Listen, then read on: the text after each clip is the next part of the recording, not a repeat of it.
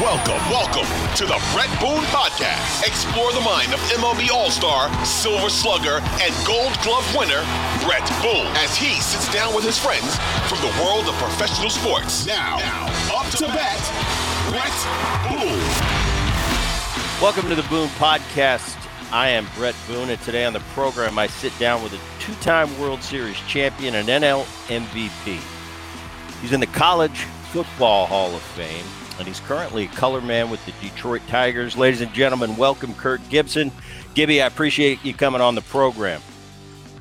Yeah, good to be on with you. Um, we're getting older, but we still got something to say, and uh, somebody might pick something up and have a, a special moment some, some, sometime in their career. You never know. You never know.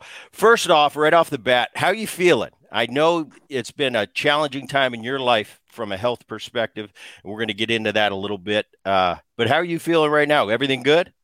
Yeah, I feel good. Um, you know, you it's all relative. It's it's uh, you got to keep things in perspective. Uh, maybe my abilities have changed, my attributes have changed, but you have to get off your ass.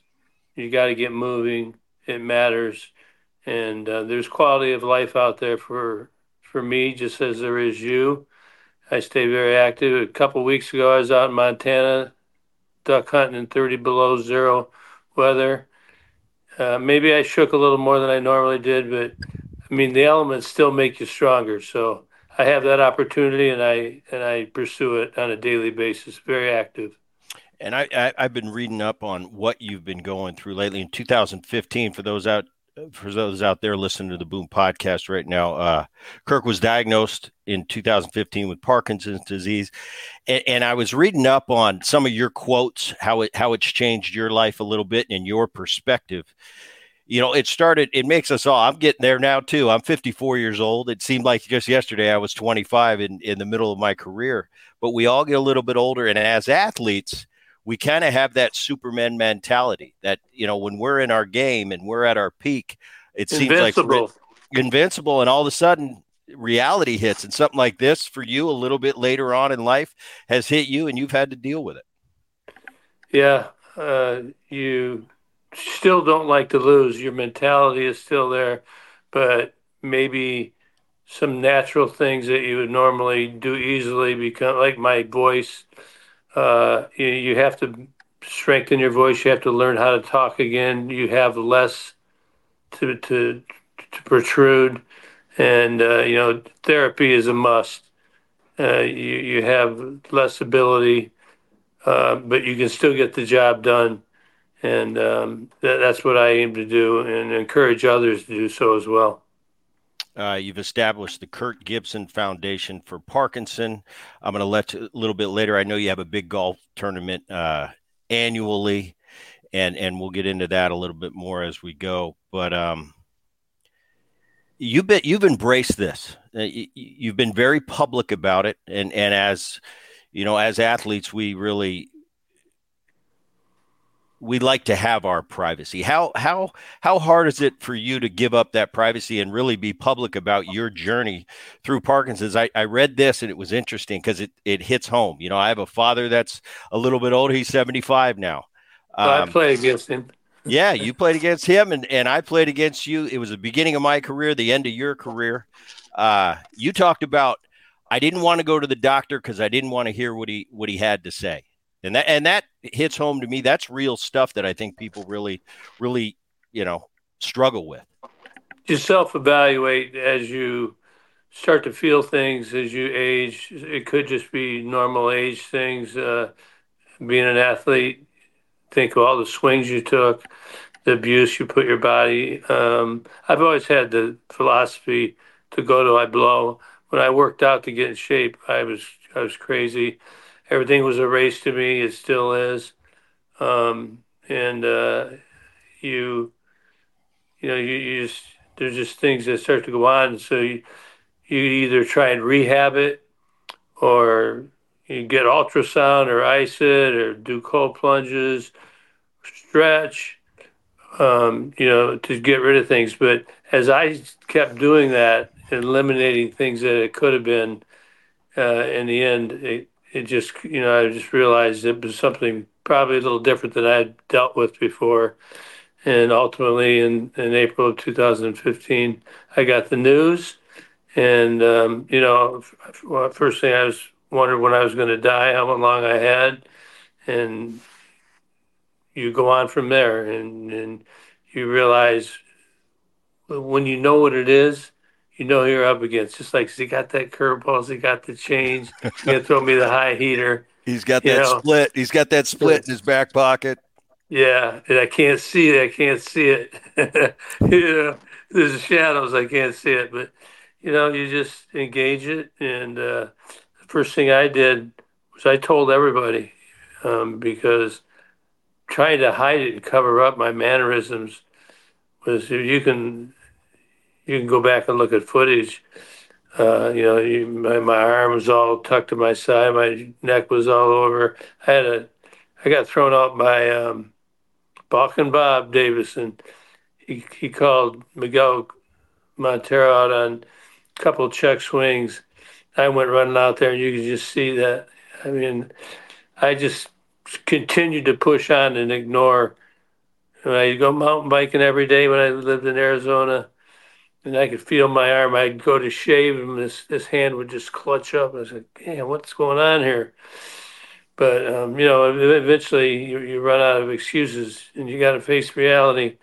And that's kind of what we try and do now is to help people what they think something's going on right from the beginning. We we we walk them through it. You eliminate many things. It could have been worse. You know, it's just my new normal, and you have to embrace it. And you know, I got you down there at second base, going to put that knee across that bag, and I'm gonna have to go through it. I have to chop you in half. Yeah, that's right. It's no different with Parky. As a second baseman, and, and this is when Gibby was Gibby retired in 95. I got to the big leagues in 92. Played against him briefly, but uh there were as a second baseman, Kirk, I'll tell you this. I wasn't scared of anybody and I said if if if I turn the double play the way I'm supposed to, I don't care how hard he comes in. He can do whatever. he can't get me. He can't get me. But I'll tell you this. I'll tell you this. There were a couple guys that you made me just think about for a split second. It was you and Bo. And I thought, yeah, as tough as I think I am, and nobody could flip me at second base. I said those two when they were on first base, you and Bo. I thought all right, I, I, I got to make sure I really do this uh, fundamentally sound. So I'll admit that that you were in the back of my mind just a little bit, not that much, but a little bit. Uh, you talked about getting checked, and, and you didn't want to get checked at the beginning because you were scared of what you might hear after doing it and having to embrace that and this being a part of your life. In your daily walk, do you have people come up to you and say, Gibby, because of how public you've been with it, uh, you've influenced me and and I went and got checked and and thank you for doing that. Do you have any of that interaction on your on your just daily walk uh, walk through life? Oh yeah, I mean, we're we're doing a great job of people recognizing and and you you have to be forthcoming with some things that maybe aren't things that you want to tell people, but um, uh, you, you, you do that. Hold on a second, I got a little. Got a little note here. My my wife just came in in the middle of saying, uh, "Can I read it to the people in here?" We love it. Hi. See Hello.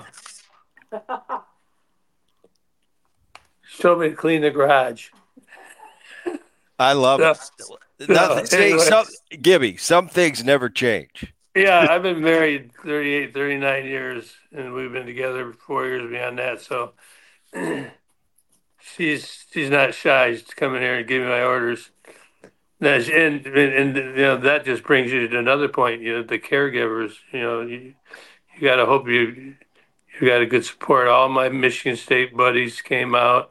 All the baseball family friends. It's incredible that you'd be surprised when things like that happen. The support that you get, and that's another big part of it. And that's beyond the people who have Parkinson's, uh, the people who have to support me and, and help me. I was out in Montana. I was talking about my son Cam had to tie my boots and help me get my waders on and stuff.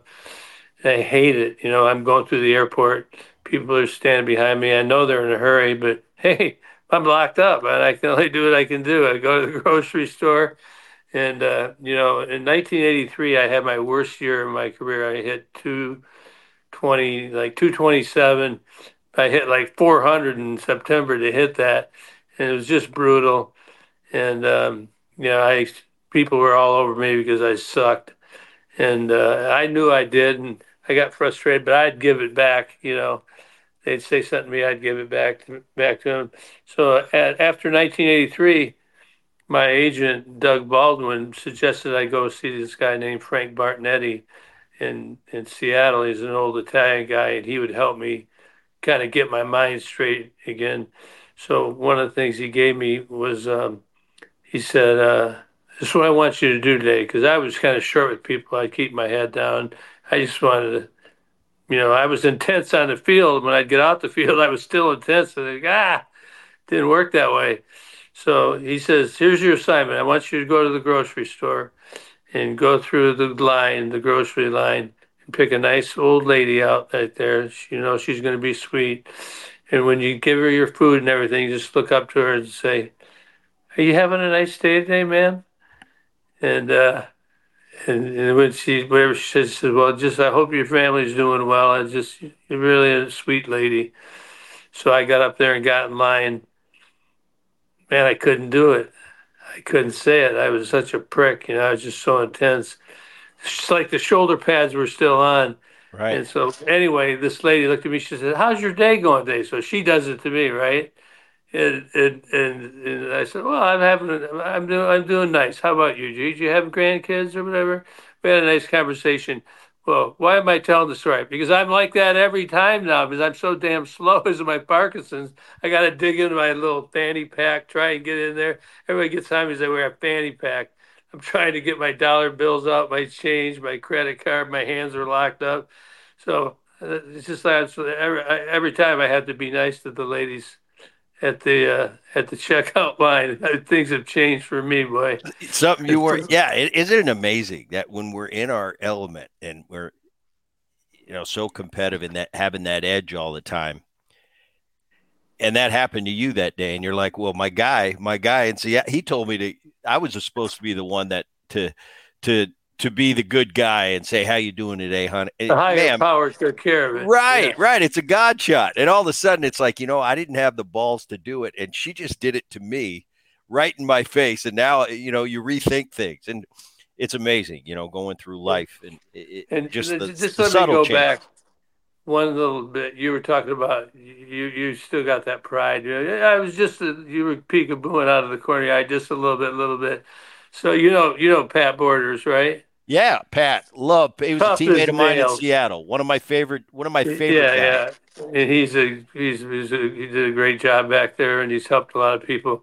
So when I was playing, uh, we were playing against Kansas City, and Borders was catching, and Vince Coleman was in left field, and uh, it was the first game of the series, and there's a fly ball to left field, and I'm tagging up.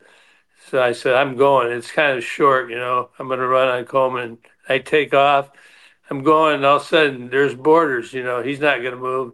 So I started to lower the shoulder, and the head came down. Right at the last second, he he he walked up front of the plate, and I said, and I, I was ready to. I nobody had ever stayed stayed on the plate for me. I think this was in, in the early '90s.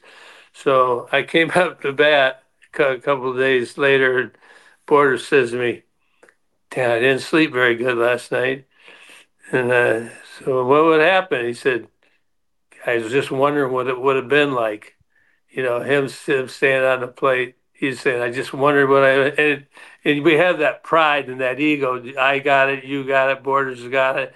He, he stepped off the plate. It just, it was a smart thing to do, but he didn't want to admit that he stepped off the plate. So sure enough, I come around, on third base that game. Here we go. Here's another fly ball, the same one. And I go down the line and I start to lower the shoulder. Borders doesn't move. Boom! I smoked him.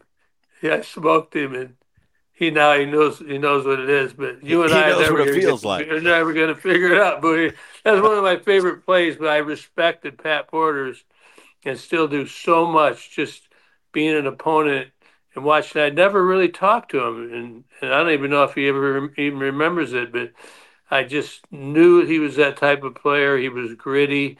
He'd stand there on the plate if he had to do it. He'd run the guy over at the plate if he had to do it. But there's so many of the guys that I played against in my career. There's so much respect. You know, you you you get that for your opponents as you play against them and through them, and they react to what you do to them. It it really is a, a great game, and you learn so much about people when you when you go through it. Yeah, and you know, there's been changes to our game, and one of those is you can't you can't run the catcher over anymore. You know, and those rules they're so uh, object. It, seems like they're subjective. It's like I don't even know the rules. I don't know if the current catchers know the actual stone cold rule to what we can do and what we can't do. I know it's second base, uh, as an example. Back in back in our generation and and the generation before, which is your when you were starting out. Full roll uh, when I started. It was it was go get your job was to take me out at second base, not to hurt me, but to, to make it so I couldn't turn a double play. Now just as hold a second, on to it, right? Right. Yeah, as a second baseman, we took so much pride. That's how do you separate yourself as a defender? Well, my separation was when I got Kirk Gibson bearing down on me in the ninth inning, and I got to turn this double play. I still turn it. The great ones can still turn it, I think. And now all of a sudden you've taken that equation away by having to slide straight in. So now I laugh when when I'm watching a game or evaluating a game. I said anybody can turn a double play now. You could bring a left fielder in; he can turn too because nobody, everybody has to slide right in the back. So that aspect of the game, the collisions at home plate, uh, maybe it's because we played in that time, but I really miss that aspect to the game. Yeah, well, we liked it. It was our mentality, but there is one thing about the game that's still good. I heard it is still legal. You could say boo. Yeah. you can say boo. I mean, stay and take it. That's it's just my little weak joke. And the other thing is, I know yesterday MLB they had their meetings in New York. Um, like they these guys wear that glove with the extension on it. Oh yeah. I said, what is? What is that? Right. Come on. And I, I know they're gonna they're gonna they're gonna address that. You have a glove on your hand it's supposed to be protection, but these guys got like a six inch extension on there. Right. They're, and they're using it to their advantage. And I can't say if I was playing right now, because I wasn't the I wasn't the big base stealer, but I could use an extra four inches being safe and out. I probably use it until they tell me I couldn't use it anymore. How many inches? I don't know. I think they're they're they're extending the you know they're they're getting them they're getting them in the mail from the, whoever produces them and they're just adding a little material to it. So you know this know. much sometimes works. That's all you need. Yeah. No, I always uh, tried to stay up. I didn't go head first. I always slid at the back corner. I slid hard and late, just down up, boom, right there. But you know the catchers, the good the good catchers, man, they throw that ball up to back towards the first base line so they can tag you on your backside. They're, they do not have to deal with you then. Yep. Um, this time of year for us, it's we're getting ready for spring training. That's what we did, and, and you're getting ready to to announce some games at Detroit again. So spring was in the air for us, but you mentioned the shoulder pads, and I just want to uh, um, mention about your college football career. You went to Michigan State. Uh, you were an All American. Um, you were drafted by the Cardinals, I believe, in the seventh round of the NFL draft. You were number one pick by Detroit. First of all, did you ever seriously consider football? And secondly, two part question. I want I want to break down the differences on draft day for Kirk Gibson, NFL and and Major League Baseball. I only thought about playing football. I, I football was always my favorite. So you you kind of you don't have it straight. I went to Michigan State was the last guy they signed that year. I, and I I was a sleeper, a late developer. I mean, I went there at 185, running the four six. I, I, I came out of there running like a four two three, and I was 230, 225. So that was the progression. You know, I was just maturing then.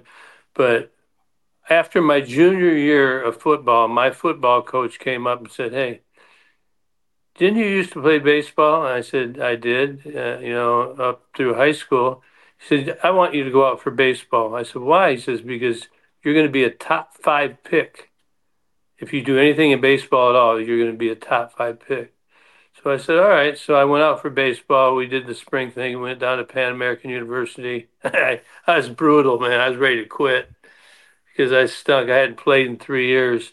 So as a junior, we went down there, and Danny Litwhiler, my baseball coach, sat down and said he gave me ten reasons why I shouldn't quit. So I stuck with it. I hit a home run that day. I hit two the next, and you know, so on and so forth. So then, after my junior year of uh, baseball, I played the one year. You know, I, I could get drafted. So everybody asked me, uh, Mel Didier and the, the Yankees, Birdie Tebbetts, they all came out. They said, if we draft you as a junior, will you sign with us? I told them all no, except the Tigers, because that was my hometown. So I said, if you let me come back and play my senior year of football, I'll I'll sign with you, and I won't go to the NFL. I'll give it up. And they did that. So we had a secret deal behind the scenes Tigers drafted me number one. I was the 11th or 12th pick. Um, and um, I signed with them, went and played 50 some games at A ball, then came back for my senior year of football with the boys. I wasn't going to leave my boys hanging. I wasn't giving up that senior year of college football for anything. And we went out and kicked butt. We had a great year. Played in the Hula Bowl, played in the Senior Bowl. Done. Now the Cardinals drafted me on a whim in the seventh round, but I told them we we met with them. I said I'm not going to do it. I made a commitment to the Tigers. Uh, I'm not going to try and have go to you know legally get out of that. I made up my mind. I'm going to go play baseball. So I really was learning how to play baseball. Um, in the big leagues, the Tigers weren't very good, and Sparky put me out there. Man, I was brutal. Ugh. I remember one time I went to lean forward to catch a uh, line drive in center field, and my spike hooked in the webbing of my glove. I was I was rolling around out there. They booed me pretty good for a couple of years, but then things started to turn around a little bit. I started to do some good things, and the rest of history. I, I had some very special moments. As much as you loved football, and loved you made it. this, you made this decision to to baseball was going to be your future. In those early days when you you mentioned and, and i know exactly what you're talking about when you were talking about 1983 it, you had to have a big september to hit 227 i had one of those years in in oh, cincinnati. oh, in 96 or 97 and it's like i'm at i'm looking at the ceiling at night going i forgot how to hit. It was almost to that point where you know i'm i'm, I'm starting to twitch.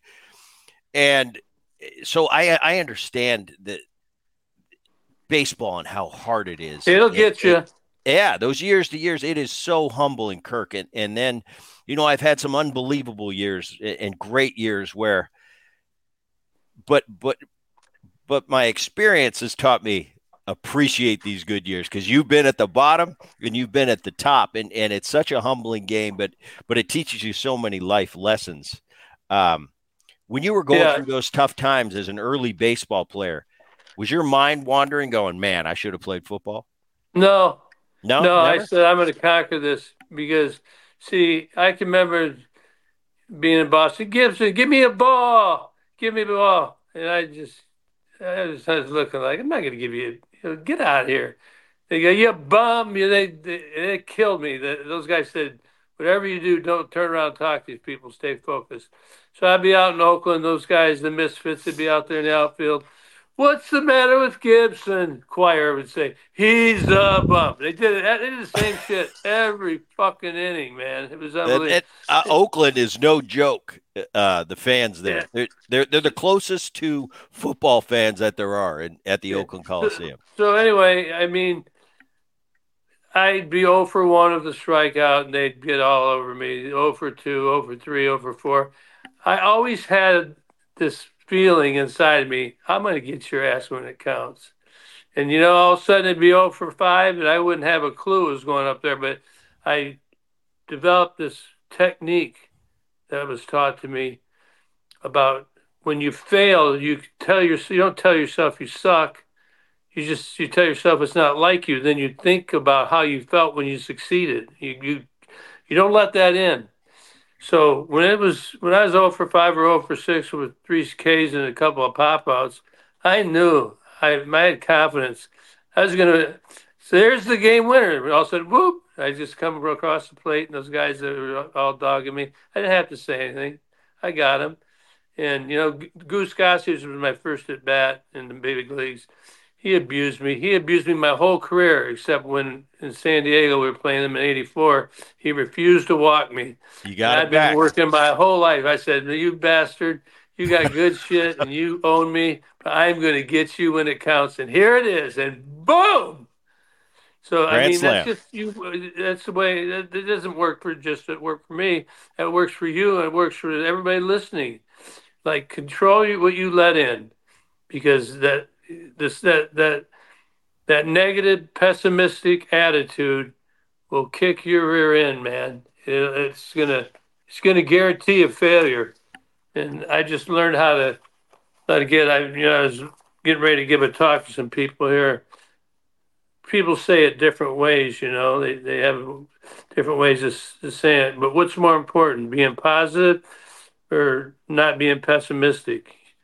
Yeah, and positive. I can tell you, no, the positive. You're you're better off by not being pessimistic. Stop it before it gets in, because if you if you let it get in, your subconscious it takes everything you know it, it, it and then you, you get in the comfort zone and it'll keep you comfortable so stop the negative then you don't have to waste energy your positive energy to overcome the negative so to say but you know there's just certain true tried and true techniques that work uh, it, it's, it's easy if you choose to do it if, if you don't then it's going to be a little bit harder but you're going to see how tough you are and you know i you know the mental game of baseball is incredible.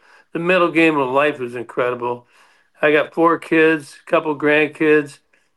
Man, that's a riot. Enjoy it while you can. You mentioned the Detroit home run. It's a famous clip when Sparky's yelling at you. He don't want to walk you. World Series 1984, and I've got some buddies on that team still to this day. Uh, Tiger Tram, he coached he coached me in in San Diego. Uh, Lance Parrish, really, yeah, he's my best friend in baseball. Tram, yeah, and Lance Parrish, a real close family friend, has been for a lot of years. Oh yeah. Uh, so Big I got. I got some buddies, and I got I I, I love that '84 uh, Detroit that Detroit Tiger team and the and the personnel you had. Um, playing that 84 series, playing for Sparky, now transfer yourself into 88, the Dodger World Series champion. You were the MVP that year playing for Tommy Lasorda. What were the differences in, the, in the dynamic of those two ball clubs? Well, my role was different. We were young and up and coming with the Tigers. We were all built together. Sparky was a very good manager. He was cut and dry. He was disciplined. You were disciplined. Talked to you about being professional. I mean, he was he was on it.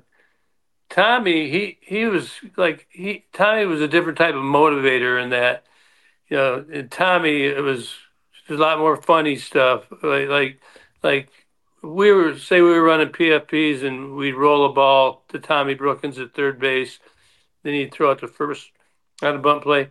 Like if he threw it away, nobody was laughing in Detroit. Okay, like Sparky's like he'd walk over there and say, "You pick the ball up, you get a grip, you make sure you throw the damn ball over there, okay? Or if you're an outfielder, you will never, ever he he wiggled his finger, ever pick that ball up on the wall in the outfield twice.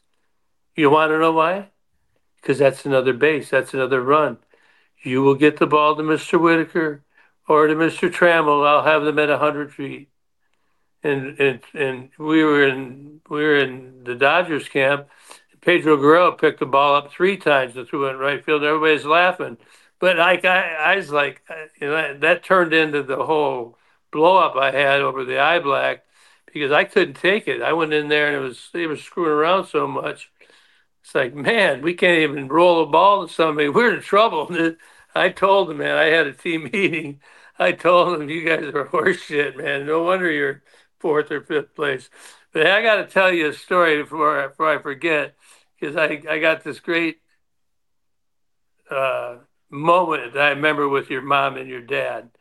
We had Right. that Nike. They had these Nike pro trips. Okay, after Nike the year, trips. Yep. the All Star trips, right? Mhm. Well, I was the only guy ever to go. I think it wasn't an All Star. I begged out of two All Star games. For that that's another story.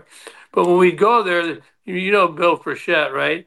Bill Frechette, I I went uh, I went on about three or four later in my career, so I know exactly Yeah. the dynamic. These are these are cool trips. Go ahead, Bill Frechette. Oh yeah, yeah, guys. For those of you around. watching the, for those of you listening to the Boom Podcast right now, Bill Frechette, he's kind of the head of the Nike division for the baseball side, and he's the one that deals with all of us, gets us our shoes, gets our contract, but he's the top dog on the Nike trip. All right, Kirk, take it from there. Yeah, and, and he he'd stand up at dinner. You go out for dinner, and he'd tap the thing, and he'd go ding, ding, ding, ding, and he'd make some announcements, right? Well, there was a tradition because Frechette had a, his birthday always fell on the trip, so they had this tradition of taking the cake, okay, his cake, and smashing it over the rookie's head. Well, I was the rookie, okay, so I'm sitting there. I, I was telling these guys. Oh, I said, hey, I had heard about some rookie things. I said, just wanted to let you know I'm going to get more than even, okay? So sure enough, we were out for luncheon one day, and Steve Carlton and Ron Cey and those guys, they came over and tried to get me with the cake, and I chased them down. But it, it was it was all good fun. But to to get a head part, I found out. I said, I go, I said, I'm going to find out who really started this. Okay. Well, it comes, it comes out to be, and in the end, this guy, Jim Sundberg. Okay. Yep. So I got, I got Carlton Fisk to squeal on who it was. He said, Sundberg, he starts the whole thing. I said, okay. So we go into dinner when there's tables, uh, there's a table here, and right behind me is your mom, your dad, the Sundberg's there. Okay. And I gave Frechette a note when he did his little announcements, and on the note, it said he said, "I told him just say silent death about the hit." Well, I'd stuck on Sundberg's plate a skull and crossbones that says "silent death." It's going to hit you tonight. so he came in and he's looking at it, right? And I told the maitre d, when you put those ten things over the top of the the uh, the dinners to keep 'em warm, Right. I said, just have a couple, you know, plastic plates there full of whipped cream and shaving cream. So sure enough, they brought me my my my meal, and here comes the, guy walking. He sets it in front of me. Frechette stands up, ding, ding, ding, ding. We got a few announcements to make. He makes the announcements, and he goes, and now a silent death's going to strike. I turn around and I smash Sundberg with the shaving cream. Right, it went all over the whole table. Your mom, I'll never forget your mom. She looked and she said, "Wow, you're a rookie and you did that." My my my wife at the time, she's she's going, "Don't do it, don't do it." I go, oh, "I'm going to do it. I'm going to do it." I wonder if she remembers that. How she did? said, "I can't."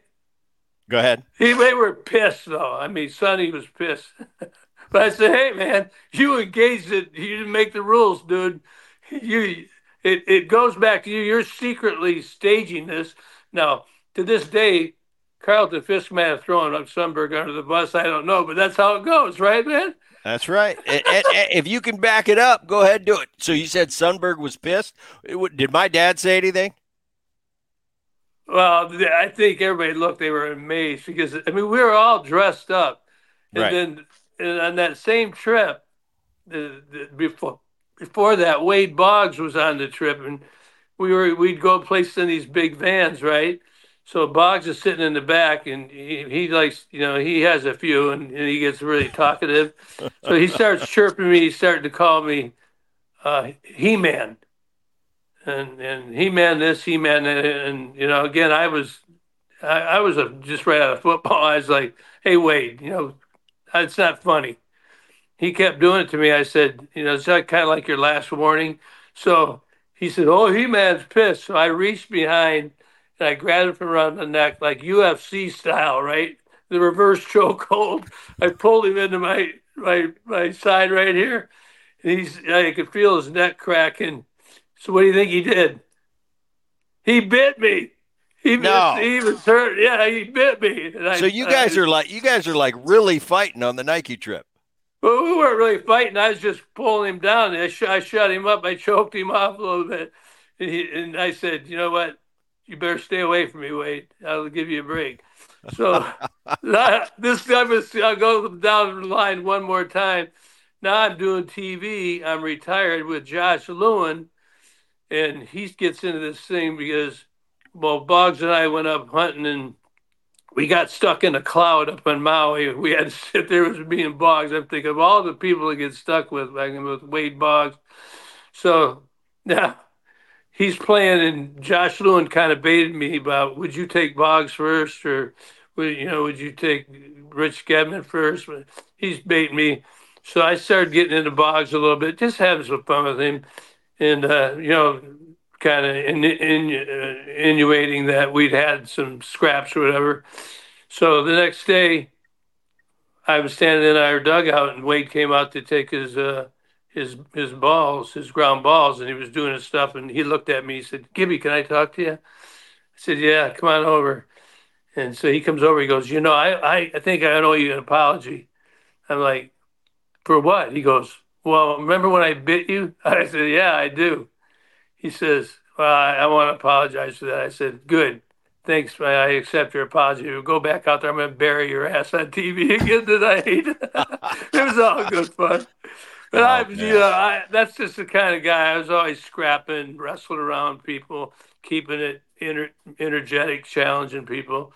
And you know, hey, look at I got I got I got knocked down a few times myself. I wasn't I wasn't Hercules, but you know, I did push the issue, uh, and, and we had some fun. I wanted, I wanted your mom when I see you next time. You tell me if she saw, she remembers. I, I definitely will. I'm gonna see. shit. I'm gonna see mom tomorrow. I'm gonna bring up. I'm gonna bring up this this talk. Um. All right, talk about the homer, and I got a good story for you. The home run in in uh, L.A. By the way, is ever a day go by where they don't talk to you about the the Dodger home run? Is there a day in your life where somebody doesn't It's bring it up? petering out now. It's it's pretty it's pretty often, but I mean, you got to be like fifty years old to remember it. I mean, it's just a long time Yeah. ago. Is it eighty? Well, still, still one, still one of the big ones. I got a story for you. So I'm at USC. It's '88. Uh, I got I got drafted in 1990. So I'm at USC playing baseball. Last minute, Dedeaux. nope. Dedeaux was Dedeaux left the year I went there, and it was uh, Gillespie was my coach. So Da- Rod was still around, and he had a lot of influence at USC Yeah. but it was Gillespie. So I'm sitting there, and my little brother, Aaron, at the time, he's in high school, and he comes up to visit me at, at USC, and we're sitting around. I'm thinking, you know, we should go to the World Series game tonight. So I make a phone call. I get a hold of Lasorda. He does me a favor. He goes, so I can get you two tickets. I don't know where they're going to be. They're not going to be probably be any good. What do I care? I'm I'm 18 years old. I'm a college freshman or sophomore. So me and Aaron and myself, I jump on my scooter from USC campus, and this thing isn't street legal. I drive my scooter because of the traffic. I'll be able to get to Dodger Stadium easier on back roads through the scooter than driving a car. So me, me and Aaron get on the scooter. We head to Dodger Stadium. I get my tickets, and Tommy wasn't. He wasn't shit. He, ta- he told me, Bret, these might not be any good seats. I, I couldn't expect much. It was the day of the game. They're right there. No, no, no. These were in right field, as high up as you could walk, top, top level. Like my seat, I could look over the railing and w- look into the, you know, where we used to park when we'd come in and right field. Yeah. I could see the parking lot. So I was in the upper deck, right. But I'm thinking, you know what? We're here. So the game's going That's on. cool, man. So that well, uh, I, the the story gets better because I, I I would assume if everybody that said they were at that game, uh, they, they would have had to be a million people in the crowd. So it's the seventh inning, and I tell Aaron, I said, you know, we should get home and beat the traffic. So I miss your homer. I get so back my to wife. I get back to my dorm room, and you're running around the bases. But Aaron and me, we, we got that story for the rest. I could say I was at the game. I saw the homer because I did, but I saw it on TV. We left early. Take me, take me through. What did I miss? What did I miss? Take me through that whole thing. Not that you haven't done it a hundred times. Yeah, no, you know, I was hurting. I, I used to always think that I could overcome anything, but I, I hurt, got hurt in the the Mets series. I got a bunch of injections, and I went to. I played in Game Seven against them, and I hurt my other knee because it was kind of awkward running because my my left leg was hurting, and I took a weird slide and I twisted my knee on my right side. So when I got up the next morning, like I walked across the floor, I said, oh, I can deal with that. Then I started jogging. I go, oh boy. So they gave me a bunch of injections. I pretty much sat inside. I could barely walk. And um, I sitting there with Orel in the training room. You know, the you know the pitchers are always coming through, and it's just as the game went unfolded, they get went up four nothing. We get four one, four two, four three. It's me, Dave Anderson, and Mike Davis are left in the pitchers, and I just, you know, I just said, man, I just, I just told Mitch, go get Tommy and get the tee set up. I just, I just was the moment was there. I said, man, I've been here all year. I, I, I gotta, I gotta fight. I didn't think about failing. You know, I just said, I gotta, I gotta, I gotta do it. So I went, got dressed, hit some balls off the tee. Tommy comes, Mitch pulls the bat boy saying, Tommy, I can hear him, and I can hear you know hear you can hear Tommy screaming, "GD, Mitch, I got an effing ball game right here." He's and he's like, "It's Gibby. He wants to talk to you." Oh, Tommy comes waddling up the thing there. I said, "Hit Davis eighth. I'll hit with the pitcher." He goes, "All right, you stay up here. I don't want him to see you. You stay up here." So I stayed up there for a little bit, but after a while, I said, "Man, I don't care. I'm to be because he didn't want them to think that I could pinch hit." I went and sat out next to Soch and those guys, and you know, it was just like Dennis is a great competitor. I considered myself up to the moment, and this is what it was all about. If you wanted to ever have one at bat in the big leagues, that would be it, right? The team had been extremely resilient over everybody that came at us. We weren't picked to do anything. We were up against the A's.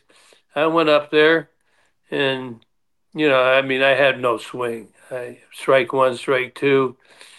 Then I don't know how you you thought when I got two strikes, I declared full emergency. I just say this is a freaking emergency, man.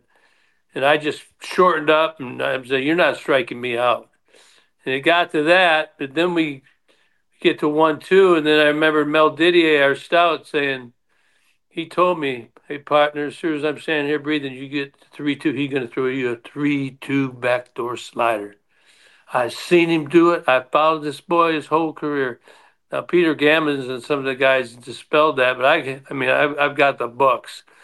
And all I know is I stepped out of there when it was 3 2, and I said to myself, partner, as sure as you're standing here breathing, you can see a 3 2 backdoor slider. And I stepped in, he threw it, and I took an ugly ass swing at it and there she goes. And wow. uh, yeah, I mean, I, I, I, it's just not even a good swing, but it just had a good, it, it, it, good wrist on it. That, that that backspin, man. Whoop. You're right. I, I know exactly what you're talking about. That two strike, because especially the last four or five years of my career, I really had that two strike mentality. And I tell the kids today, I said, two strikes You've got to do something to trick your brain and to know it's battle time. And we can't take that nasty slider on the corner and go back to the dugout and yell at the umpire. Too so close. we have to do we have to do something to get our brain in that battle mode. For me, I used to spread out and I choke up on my bat about an inch. And that to me automatically meant I'm in that zone where we're battling. And once in a while, I didn't. The last thing I thought with two strikes ever was hitting a home run. But the ones that I did hit with two strikes, it was kind of like, whoa, where did that come from? And it just like you're explaining, it wasn't the prettiest swing, but it just you got it and it's back spinning and you're just running around first going, I don't know how the hell that just happened, but it happened. Yeah, well, you let it get deep. Like I used to, I take my hands, I put them right here on my shoulder, around my chest and my shoulder, and I just instead of taking a step, I just kind of lean. And then you know that ball on the outside corner straight to it, foul it off. I got really good at fouling the ball off. Right. Ball inside, just keep them in, keep them in. Mistake, whoops, gotcha. I mean, you're just looking for them to hang one. I mean, look at so many guys had so much success against me in my career. the least I could do is get them now and then, you know. And the three-two backdoor slider. What'd you tell Didier? I gave him a kiss. Yeah, that that's that's pretty awesome. Um, being a color guy for the Tigers now, uh, you've been a player, you've been a coach, you were manager of the year 2011 for the Diamondbacks. Um, up in the booth, is there anything off limits for you? Is there a line, or or you just call it as you see it? Yeah, I I, I mean I'm I'm fair about it. Um, the only thing I've ever really critical at is I think there's effort or preparation. I think that you have to prepare. Um, there are things that don't need to be said. It it just goes. You have to measure it in the moment, you know. And I'm an extremely positive person. I want to see people do well. I want to point things out so people understand the game. Um, and there's people that some people don't like me. You know, my voice. I have to tell myself to keep my my my voice inflection up because if I don't, you know, when you have Parkinson's, you become very monotone. But um, yeah, I always go down there. Uh, if I say something, I go down there and tell the guy what I said or how I said it, or give him an opportunity to talk to me. But you know, it, it is what it is. It's like when I was a manager, the first thing I said was get comfortable being uncomfortable because, you know, some of these things that people you're not supposed to say, whatever. Uh, I, I'm going to be totally transparent, you know, and I'll wear it. I'll stick up for every one of you guys. And you know, as a manager, you're trying to put guys in positions to succeed. And I'll take the bullet. I mean, you know, some people you get in circles on bad teams. They're so worried about affixing blame to somebody else. I found it easier just to somehow put it on me so they could relax and we could play ball. Now, Sparky used to, when I was young one day, he'd always tell me, you know, if you got something on your mind, you just come in and shut the door and we can talk. So I said, all right, you know, that, that's pretty good. Well, one day we had lost six in a row and Sparky, we had a double header and I just came through and Sparky said, big boy, come on in here. So I go cruising in there. He says, can you take it? I said, take what? He said, can you take it? I said, well, whatever taking it is, yeah, I can take it. He said, well, the, he put his hands up like he got the tight ass. He goes, the boys are a little tight right now. We've lost six in a row. Media will be in here in about eight minutes. Why don't you go tear into one of them? Because they're going to be all over your ass and the rest of the boys can relax. I said, okay. So here they come in there. And this guy's name was Brian Bragg. He was a nice guy. And I started in on Brian Bragg. He had written something about Lance. Maybe he needed more of a rest and stuff. And I laid into him.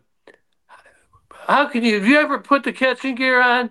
That guy takes great pride. I was screaming. I mean, just out of nowhere. It kind of, if you were in, the, in the clubhouse, you'd look around. What's wrong with Gibby, man? You know, I was going at it. They all were all over me, man. And if we wouldn't have wanted to win five or six in a row, Marky, he was a master like that. And then, and you gotta, you gotta do that. And then when he he didn't play me one day, we were in Seattle, and uh, I was pissed. And so I, you have to go out when you're not playing. You go out to the line, and you do your little sprints, right? So I'm doing my sprints, and who comes running over in front of me? Sparky. He goes, "If I was a DB, I would press, I'd press coverage you." I said, Sparky, I told you a hundred times, don't ever do that. He goes, come on, big boy. So my brother-in-law, Dave Rosen, was over there. I go, Rosie, set hut. So he goes, set hut. So I run out. I t- look over to the right shoulder, and Sparky acts like he's going to jump the route. I turn back to the left and smoke him. It just killed him. His glasses came off. He's like, God dang it. He says, that son of a bitch is crazy. He told Rosie, I said, get out of here. said, and so he later told me before he died, he says, you know why I did that, don't you? I said, no. He goes, because I thought I was losing you. I didn't want to lose you. Okay, so, you know, you got to, as a manager, you got to do that. So when I was a manager of the Diamondbacks, I'm going to be, I'm going to take Sparky's advice. I had a pitcher. He he we wanted to throw the ball inside. We couldn't get it inside. We wouldn't get it inside. He'd leave it out over the plate. You know what happens when that happens, right? Guys are just teeing it off on him. So, sure enough, we're out for BP and Brandon Webb and JJ Putz and Danny Haren. They're standing out there in left field. I go, hey, Enright's in there throwing his his uh, bullpen right now. I'm going to go in there and we're going to work on him throwing the ball inside. I'm going to tell him to drill me. How many of you guys think he'll do it? And I, I don't remember. I think Haren says, "Yeah, he'll hit you or whatever like that." So I go in there. They're practicing changeups. They're throwing changeups. I go, "What are you guys working on?" And uh, Mel Stottlemyre Jr. goes, "The changeup." I go, "Let's work on some fastballs inside." And so I I used to always stand in there anyway. So I get in there. I'm he the first one. I said, "Throw it on in there." Outside corner. I go, "Come on, get it in there." Outside corner. I step out. I go, "You're never going to have another manager do this." I go, "Would you plug me? Hit me right in the ribs, okay?" I mean, I'm thinking, Sparky, you got to do what you got to do, man. You got to make the team better. So I, I, he goes, really? I go, yeah. I go, I can take it. Don't worry. I said, I'll just turn into it. You don't throw hard enough. So he winds up. What do you think he did? Outside corner. Uh, foot outside. I told I told Kevin Towers, our GM, said, get him out of here, man. He can't get the ball in, man. That sounds like and something. I told him, it was such a riot. I mean, I'm glad he didn't hit me, but I was ready to take it. That sounds like something. It, the the fact that you said right when he didn't drill you, get him out of here. That's something. My told, my my skipper yeah, Lou. I, that's what Lou Piniella would say. Get him out of here. Yeah. Uh, well, I mean, I said get him out of here. He's got to go. He's got to be able to get that ball in. You know. Yeah. But uh, no, it was funny stuff. Kevin Towers. How about him? The late Kevin Towers. Yeah. It was his uh, his anniversary of his passing the other day. I talked to his wife Kelly. I mean, you played for KT. You knew KT well. KT, I played one year in San Diego, and KT, yeah, he was my general manager there. Boch was my skipper. So yeah, I remember KT. Those uh, guys are well. boy, they're a trip, man. They are so much fun. Yeah, and they were. Yeah, Boch, how big is his head? It's like oh, a nine, size nine. All his limbs, his hands are huge. There's three hands that that still engulf me: Boch, Johnny Bench, and Bobby Cox. They got the biggest hands in the world and then look at his feet, his his feet, his ankles, and his he's unbelievable. He's huge. I got some stories I can't tell about those two. I mean, we had so much fun. Yeah, but like one of one of the greats, man, Boch. Yeah, yeah. KT had uh, we were in spring training. He had Boch, Buddy, and myself, and uh, and his tailor over at his house in in uh, in Scottsdale for some wine. Well, really, what he's trying to do is all buy suits off. His name is Ronnie, uh, his his tailor.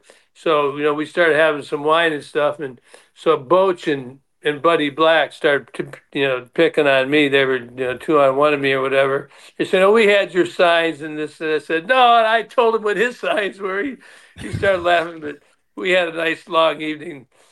But KT loved his boys. Boy, if you were one of his boys, he was the Silver Fox. He was unbelievable, boy. He I was. loved that guy. Wish he was still around. He was great for the game of baseball. Well, Kirk Gibson, uh, this has been a pleasure, man. It's been very cool. I appreciate you coming on uh, the program. Oh, before I leave, uh, tell everybody uh, the Kirk Gibson Foundation for Parkinson where they can reach out and where's the golf tour? I think it's in Rochester Hills. Is it Wyndgate yeah, Country well, Club? And when is it? It's August 19th. Just go to the website, kirkgibsonfoundation.org, and uh, all my foundation stuff is on there. Right now, we're in the middle of raising $30 million for, um, we're building a Parkinson's Center. It's basically a place where people with Parkinson's can go. They have all kind of exercises. They can educate for the caregivers what foods to eat. It's that's we got to raise thirty million dollars for ten years I mean, I know everybody's rolling their eyes, but if you got any change, Booney, yeah. throw it our way. Very cool, the, man. The, the, golf tournament, it's a, it's a riot. Has some some great people there. You never know who's going to show up, but uh, we go there and then we take a couple days and go to northern Michigan after that, and it's called the Afterglow. So we go there after, and, it, and you're glowing a bit. We have a good time. We have a good time, and we film guys about and we look at the progression and we, we, we get smart um, and we get supportive and we come together as a team. You know, not just to help me, it's to help you and the people you know. If anybody has anybody that they know that has Parkinson's that's struggling, write a note into the contact page on kirkgibsonfoundation.org. I'll, I promise you, I'll call them, I'll talk to them, and I'll, I'll help them get on track. They can have a good, productive quality of life. It's waiting for you. Go get it. You know, I mean, it's just don't don't give don't give me excuses. Um, you know, use your energy to get off your ass, get move, get moving, and have a good time. I mean, I got Parkinson's. I got a little bit of energy. We've been on here for 55 minutes and 11 seconds, and we're, we're just getting rolling. We're just this is this is awesome, and and it's you know all the things you've done in your life, and and uh, you know now you're giving back and, you're helping other people, and you're so active. I, I, think it's a it's a great inspiration to a lot of people out there. So uh, I appreciate you sharing that. I appreciate you sharing that with us, and and uh, go to Kirk's webpage and and get that handled. Uh, yeah, KirkGibsonFoundation.org, and you know I spoke to Parkinson's uh, um, charity out there in San Diego a couple times. There's one there locally to you guys as well. Very Booney, cool. good talking to you. Gibby, I appreciate it, man. And uh, I'll be uh, if I run into I might run into you this year. You never know, but I'll be listening to you on the on the simulcast in Detroit. Hopefully, you guys are a little bit better this year. Oh, I think the Tigers got a chance to win the division. To be honest yep. with you, Very they're cool. getting closer. Here they go. Here we go. Here, Here we, go. go. Here we go. For all you right. out there watching the Boom Podcast from now on YouTube or listening, I appreciate you tuning in, and we'll see you next time.